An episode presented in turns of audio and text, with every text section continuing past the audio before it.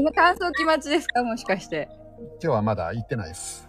あ、もう、そうですか。じゃあ、あの、早めに行くように。大丈夫です。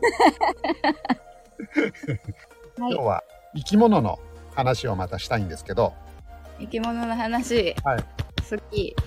あ、そうですか。不思議なサイクルで生きている生き物たちの話をしようかなと。うんうん。前ね、あの、竹の一斉開花現象っていうのを、この科学雑談で取り上げて、一世を風靡した。一斉を風靡したそうですね。あの、竹がね、一斉に開咲いて最低。枯れてしまうと。うん。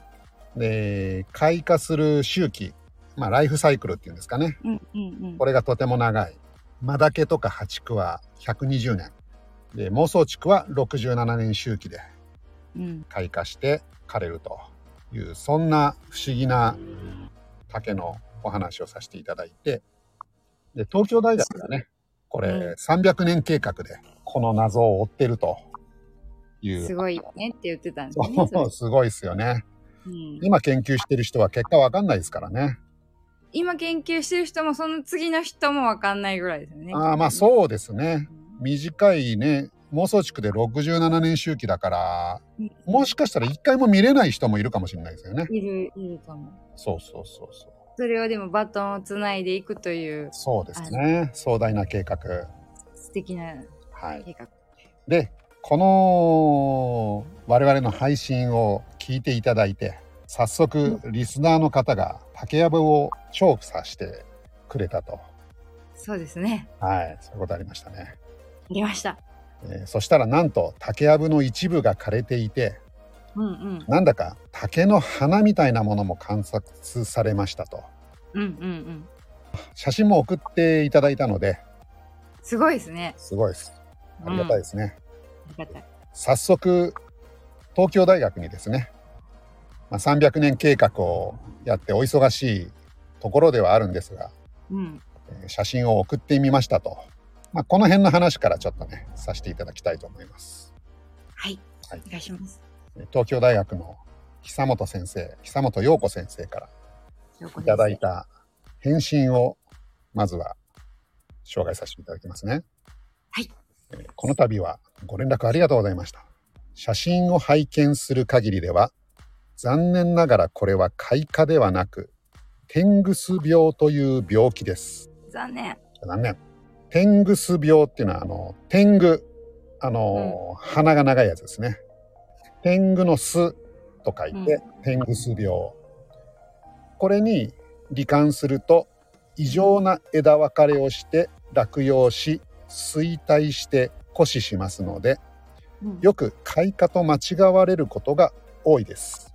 うんですのでリスナーの方がお間違いになられたのも不思議ではありません。はい。しかしながら市民の皆様が竹の開花に興味を持っていただけて嬉しいです。現在も八区に開花が全国的に見られていますのでぜひ今後も探していただければと思いますと、素晴らしい。というわけで今回見つかったうん。竹の花っぽいやつは天狗巣病だったと。残念ながら。残。念ながら。ただ我々ねまだまだ竹の開花現象に関する研究はですね続けていきたいと思いますすごい本気ですよね。そうですね本気ですよね、まあまあ。何しろ八区は120年周期なんですけどうん。前回が1908年なんですねうん。ということは120年後は2028年あ、今、今。今22年ですねはい。なので6年後ということで久本先生も言っておられますけど、えーうん八区は全国的にですねちらほら開花が見られていますのでこう、遅、くる、狂い咲きって言ってましたっけ？まあちょっとね狂い咲きであの多少前後するやつもいるとうんうん。まあ一斉開花はおそらく2028年にもう全国的にバーッとなるんじゃないかと予想されてるんですが、ちらほら今も、えー咲いてるやつがいるということなので、ぜひそういったものを我々も捉えてみたいなと。捉えてみたいですね。はい8年までに、そうですね。2002年に捉えてみたい。ちょっとね、2028年になっちゃうと、もうなんか、久本先生も、もう、そこら中で見られてるから、もういいよって感じになっちゃうかもしれないですね。でも久本先生がその返してくれたっていうのがすごいですね部長が送ったっていうことも非常に話題になってましたがああ。やっぱりね、こ送れっち、ゃうの？その研究してる人に直接送っちゃうの？みたいないや、喜ぶかなと思って。えー、そうなんだね。多喜分ぶかなと思ったっていうのがすごいなと。もう東大にこんなもん送ってくんなって怒られちゃうんじゃないか。そうそうそう。なんかそんなんあのー見ら見られんのかなとか思ったけど。でもいやち、ゃんと実際嬉しかったと思いますよ。うんあうん。のやっぱこういう研究ってね、その、あの一般の人がどれぐらい興味を持ってるかっていうのは大事じゃないですか。これ税金使ってるし、まあ、東京大学なんでね、あの国立大学なんで。そうするとやっぱり全くこう僕らみたいなうん一般市民からの反応がないと、うんこの研究大丈夫なのっていうことにもなりかねないんで。そうなんですねだと思うんですよね。だから多分僕らのねメールも出回ってるかもしれないですよ。こんなん来たぞと。東京大学の中でもうあの東京大学東京ユニバーシティオールみたいなあのアドレスに送られてるかもしれないです。あ、なるほど。見てください。はい、東京サイエンスラボ三日野原城がもう飛び交ってるかもしすごいですね。東京サイエンスラボはもうこれでゴリゴリ、れない。いろんなところゴリゴリに、NASA とかにもメール送ったりとか。あああそうですね。ジェシカさんとかジョニーさんとかに送ってみましょうか。私、それで言うと、いあの、ハップ、え、ハップルじゃないや。ああジェームス・ウェッブ宇宙病院。ジェームス・はいウェッブの、はいあの、上げる、打ち上げの時はいに生放送で、はいあの、NASA にはいコメント送っときました。おめでとうと。おめでとうだからもう、フラムう。うん、T- TLS みたいなことで PLS。東京サイエンスラボそうです。あの、代表して。ごめんなさい。それは書くのを忘忘れてました。もう緊張しまくってな、なんて書こうってなって。ああだいぶ勇気を振り絞ってコメントしたわけですね。むちゃくちゃ勇気いりましたよ。NASA やしと思って。でも、でももうなんか、その NASA やしとか、なんか緊張するとかをはい通り越して、はいあの、むっちゃ感動したんですよ、その、飛んでいく時が。ああいいですね。もう、ブワーって上がっていく、あの、ロケット飛ぶ時って何回見ても多分感動すると思ういけど。やー本当そうですね。でも、なんかその、ライブで、あ、今飛んで、今同じ時間のこの、私の生きてる同じ時間のこの瞬間に飛んでいったと思ったら、うんあの、もうコメントするしかない。そうですね。うん。だからもう、ちょっと、素晴らしい。次も送っときます。今度は URL とかつけて。そうですね。あのーコングラチュレーションよりももっと攻めたコメントを。どんな、どんなこと いやもう いやもう本当に感動したと。東京サイエンスラボも応援してるからと。してると。あ、でもそうしたいんだよね。なんかジャパンですみたいな、東京ですみたいのをうん押し出していくと、うん、なんか珍しい。そうですよ。彼らも喜ぶと思いますよ。そうですよね。うん、あの、日本はあれか変わってないから、あそんなうん別の国からも来た。あそうですね。興味を持ってくれたっていうことで、これ NASA、NASA オールのメールで、ナミコさんの名前が飛び交うかもしれないですよ。じゃあ、あの、部長がその NASA へのメッセージ会上げといてもらって、はいあの、もし聞きに来た時は、こう、ここの回を聞くって、あ全部日本語やとわからないんいいで、ですね。あの、ジェームス・ウェッブよ、はい。ありがとう、みたいなのを、こう、英語で言っといてもらって、で一回英語会もと取ったらいいかもしれないですね。あ、ほんまですね、ええ。ジェシカさんと、そうです。ジョニーさんと、ジェシカ、ジョニー聞いてるかい？海の向こうの日本で、うん、すごい感動しているよと。うん、それいいですね。ね。で、その回を NASA に届ける回として。そうです。いいと思う。いいですね。これがなんか多分今、今起きてるみたいなうんののいいとこですよね。ライブのいいとこ。そうですよね。うん。まあ、このじ時代だからそんなこともできちゃうわけですよね。あ、なんかごめんなさい。生き物の話ああ、ごめんななさい。で、話を戻しますと、はい。竹以外にも、この地球上の生き物っていうのはもう、ものすごくいろんなものがいるじゃないですか。多様性に富んでいる。多様性に富んでいる。ね。で、今回は、数字と不思議な関係を持つ生き物の話をしたいと思います。人の得意分野ですね。はい。生き物って、シンクロして生きるやつっているじゃないですか。一斉になんかするっていう。例えば、サンゴの産卵なんて見たことあります？テレビで。ああ、み、あの、なんか、ジオグラフィックみたいな。うんそうですね。うんあ、の、海の中で突然ポコポコポコっと、うんうん。あの、満月の夜に一斉に卵を産むとか。うんうんうん。あとはもう、鮭がね、川を一斉に登ってくるとか。密漁されるやつですよね。密漁されるやつ、そうそう。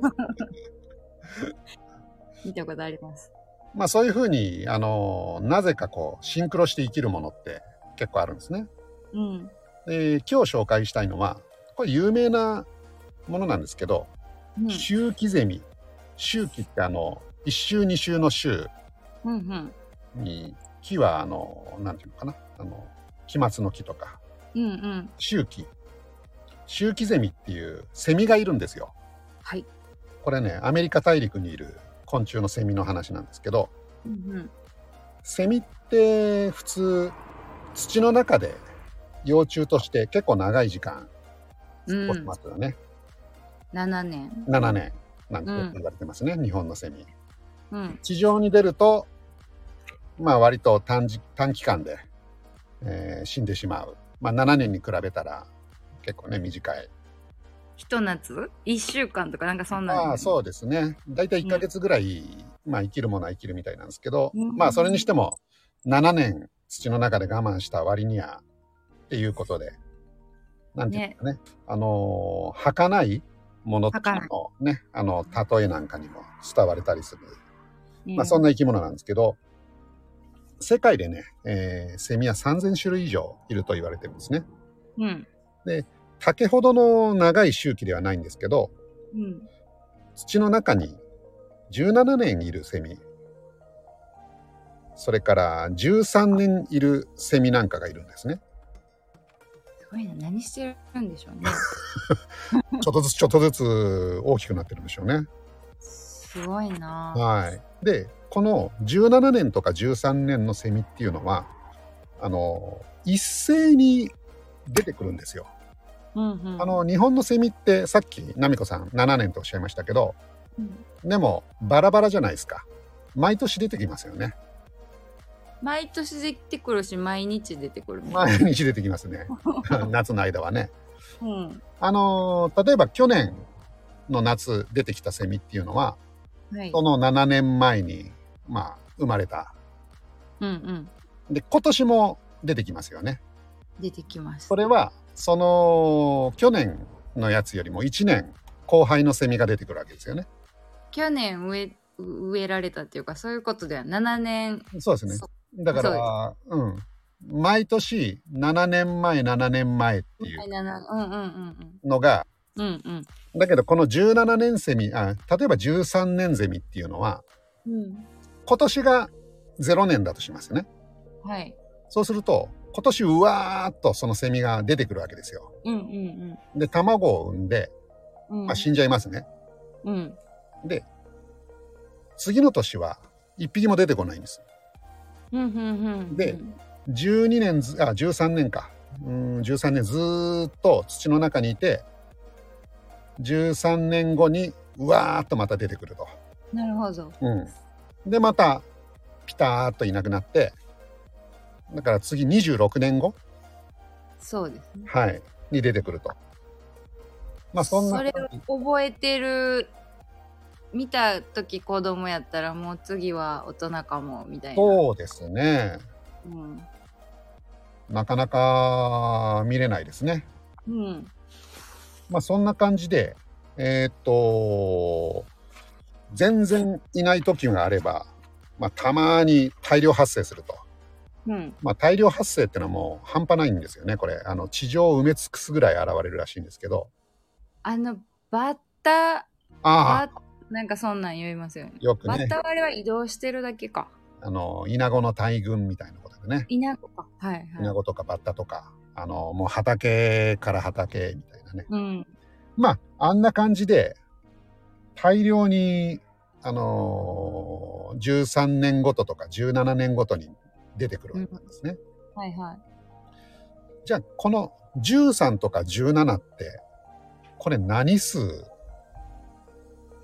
素数お素晴らしい。素数出てきたそうですね。これ素数ですよね。素数出てきた割り切れないですよね。割り切れない割り切れないですね、2とか3とか4とか割れないじゃないですか。割れないです。じゃあこれ素数ってのなんか意味あんのかなっていうのをちょっと考えてみたいなと思ってるんですけど、うん。まあこのセミの場合、えーポイントは2つありまして、はい。1つは大量発生する。うん。で、もう1つがその周期が素数であると。うん。この2つのポイントがあるんですね。はい。で、生き物っていうのは大抵の場合、まあ残酷な話ですけど、あの子供の頃って食われるじゃないですか。うんうんうんで、大人になるのってごく一部ですよね。うんそうですねだから、多めに産んじゃうわけですよね。うん例えば、お魚なんか、さっきね、鮭の話出てきましたけど、鮭って、えーあれはイクラかな？イクラの卵うんうんありますよね。あれね、だいたい3000粒から4000粒あるらしいんですね。えだからあれが全部大人になっちゃったら、それはそれで大変ですよね。ーそうですねもう水か鮭かわからんか そうなんですよ。らねもうあの北海道の川全部鮭になっちゃいますね。鮭なそうですね、そうなんです。だから、人間にも食べられるしそうなんです。だから3000粒が全部鮭にならないようにその中の、まあ23粒が生き残るみたいな感じですかね。うんうんうんでまああそんなもんなんですねそうなんです。すごい倍率まあ結構厳しい競争率ですねう。んうんうん例えばあのこの間ねお正月でしたけど数の子とかお正月って食べるじゃないですか。食べました、はいあれもそうだあれもすごい数じゃないですか。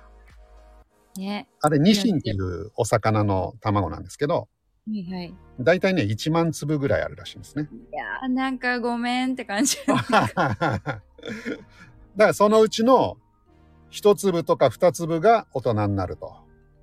なるほどまあこういう感じで自然界って厳しいんで、まあもうやられることを見越してある程度大量に産むと。なるほどセミもね、こういった感じで、まあ大量に発生して、うん。まあ多少食われても生き残る分がいればいいと。うんうん。いうのがこの大量発生。大量？あそっか、一応はこう、うん。命として動き出すけどっていうことですね、そしたら。そうですね。でその中でいろんな鳥。そうなんです。あ鳥に食べられる、のー鳥に食われたりとかするじゃないですか。うんうんうんあのー昆虫ってね、まあ、カブトムシとかクワガタとかも夏に発生しますけど、うん。鳥が動き出す昼間は土の中にいたりとかね潜ってられる、あ隠れてるんですね。そうなんですで夜になるとムクムクっと出てきて、なるほど。ええ、木木のなんか汁をチューチュー吸うと。集中吸ってますね、で人間に取られる。し 小学生に狙われる、ね夜はまあカブトムシとかクワガタはねいるとテンション上がりますからね上がりますねでセミはね、そういうことができない、ある意味無防備な生き物なんですね。うんうん。なので、まあ昼間、あの、ミンミン鳴いてて、鳥にツンツン食われると。つんつん耳に入ってる。ですね。はい、そうなんです。で、でも、大量に発生してるんで、うん。しかもたまにしか出てこないから、鳥も、あのー食いきれないんですね。はいはいはいはい。うんでも、あのー生き物っていうのは生存競争でどんどん進化していくんじゃないですか。うんうん。じゃあセミが13年周期で生きるんだったら鳥も13年周期で大量発生したら都合いいじゃないですか鳥にとってみたら。あ、そうですね。うん例えば、えーセミを食べる虫がいたとしますよね。うんうん。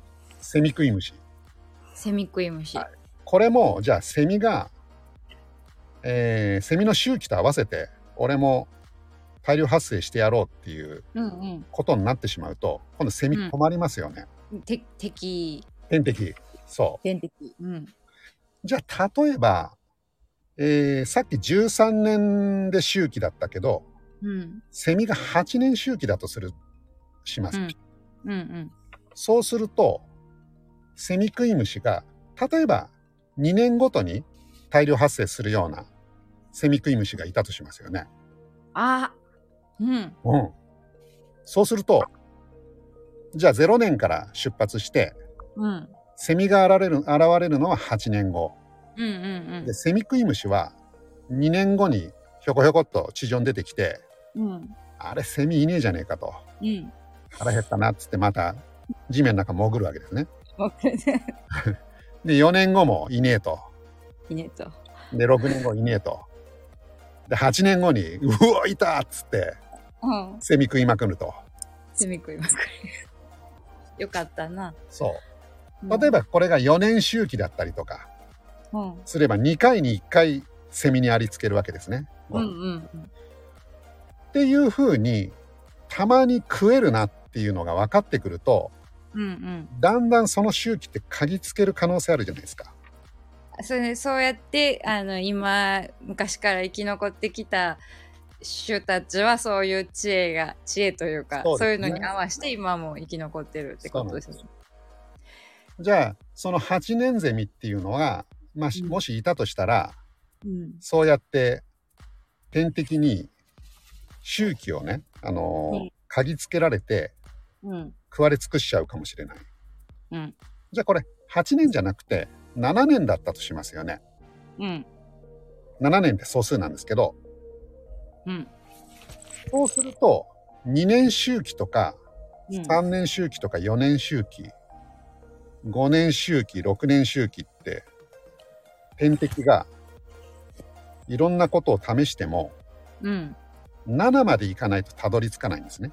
うんうんうんさっきの8年ゼミは2年とか4年とかでもうやあの周期が合ってしまうんですけど素数だと簡単に周期を合わせられないんですよ。賢いそうなんです。賢い それをはい。あの計算せずにうん分かってるんですね。そうですね。すごいな。うん。そうです。素数とか割り算とかやらないですからね、彼。やらないと思う多分。はい。だけど、いろんな長い、ね、年月の試行錯誤の結果、13年とか17年とか、これいいぞということになったわけですね。すすごいな生きも生き生き生きとし生けるものはすごいですね。そうなんです。で、これ、しかも結構ね、7年とか、例えば5とかも素数ですけど、あんまり短いと結構簡単に見つかるじゃないですか。うんうん。だけど、13年とか17年だと、人間でもなかなか 忘れる。忘れますよね。忘れるし。でまあ前もこんなことあったけど、いつだったっけみたいな感じですよね。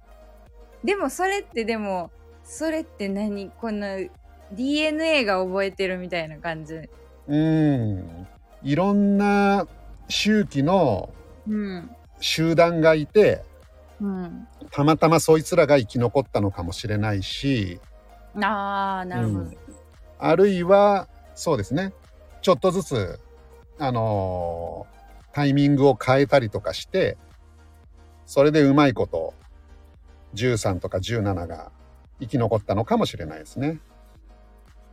すごうんい。。自然の、数も自然のことやったのか。そうなんです。そうなんですね。そうなんです。だから、こうやってね、あの、前素数の話しましたけど、うんうん素。数ってのはもう、数学だけの話じゃないんですよね。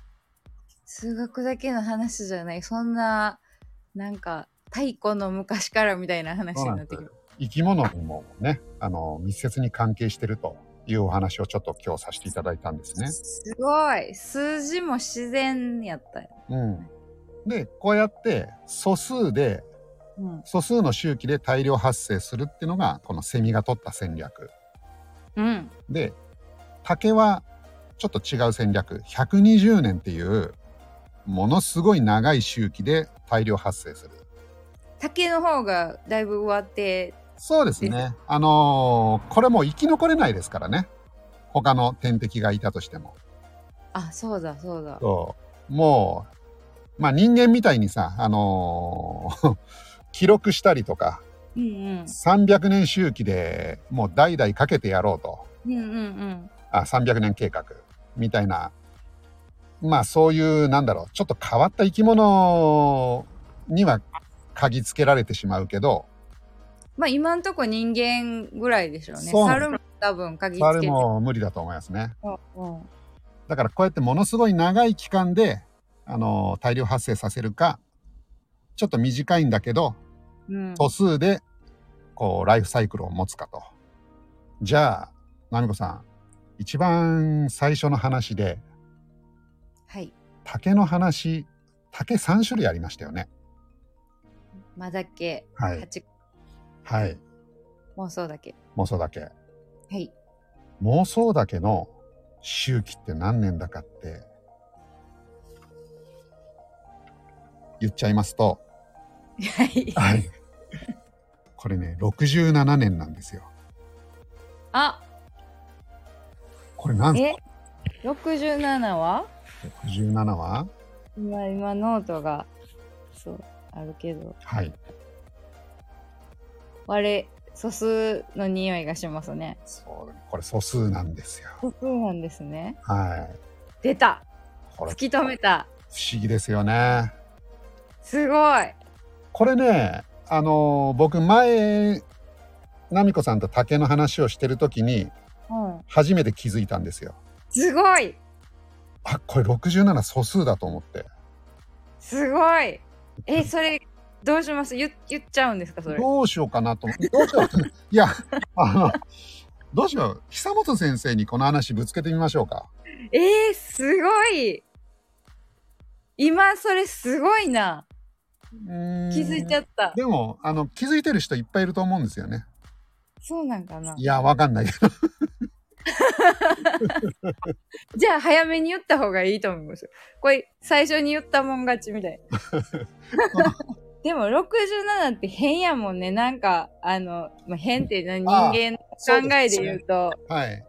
キリ悪いな、みたいな。うんうんうんうんあのー僕もねその120年120年67年ですって言ってねなんで67出てくるのかなっていうのは思ってたらあ素数なんだと。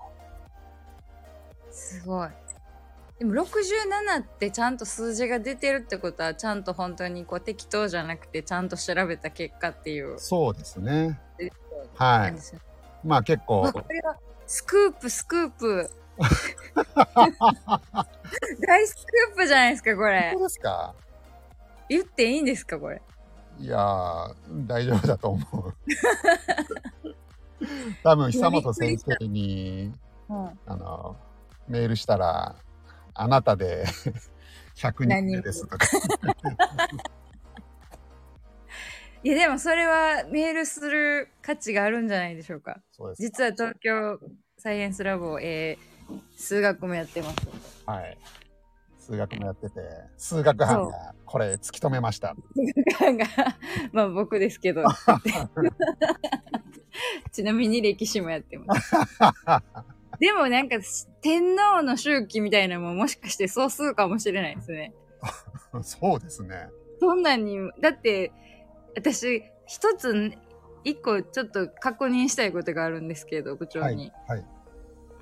私科学って、はいなんか 科学ってこう宇宙とかはいでのことやと思ってたけど、こう動物とかも科学あ、そうです、そうです。そうですよ。しかも、自然自然界のうん。植物とかも科学植なんですね。物も科学。ってことは歴史も科学そうですよ人。間そうです。歴史も科学です。なんですね私なんかそれを この部長のチャンネルを見ててあれそうなんと思ってて、うんってことは歴史も科学ってことはそうです。素数が入っていく歴史に素数が入っていく余地があ、もう全然あると思いますよ。ありますよね今の話聞いてたら絶対あるような気がする、うん。歴史の中に素数がひこ潜んでる可能性はありますね。この67みたいに見つけれるかもしれないですよ、あ、そうですね。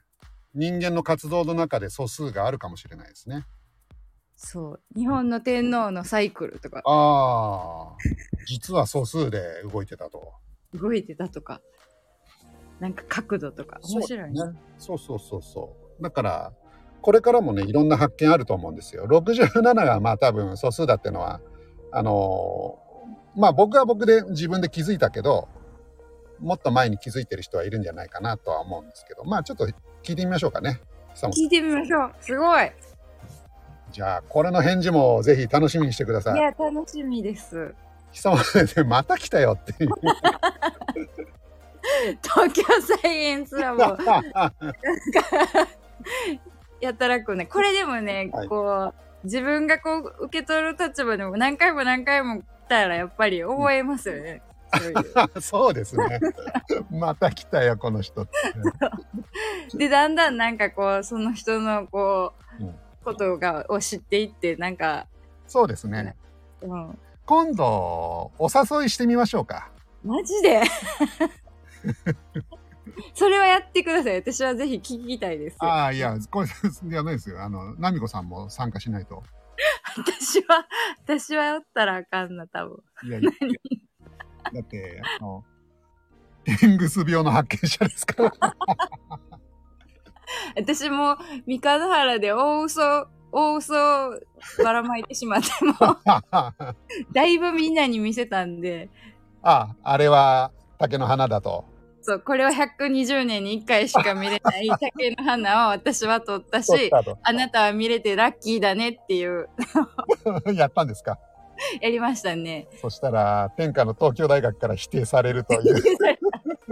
違うかったっていうことは触れ回ってますよまだいやもう、これこそがサイエンスですよ。あそうですねこう違うかったということが分かったそう。だって、それ正解だったら、うん天狗ス病っていう言葉を知らなかったわけじゃないですか。もう素晴らしいあこれがこれだな東京サイエンスラボが面白い理由はそれだなでもそうやってね、あのー違うことがいろいろね、知れて、また昨日とは違う自分になるわけですからね。あもうそうですねはい。かっこいいなちょっと今日はかっこいい感じになっちゃいましたね。昨日とは違う自分になれる東京サイエンスラボそうですね。ちょっとここはカットかもしれないですね。うちは最近あのカッコカッコの中にはい。なんか言葉をなんか書いてるからもうそのこうプロフィールとかそうしたらどうですか？昨日とは違う自分になる。めっちゃ名名言。でもそれやと思いますよ。私その今言ったことを、はい。多分感じたからんこれ面白いなと思って聞いてたんですよ。ききっと。ああ、本当ですか。科学雑談のファンになったのはそれやったと思う、ありがとうございます。す。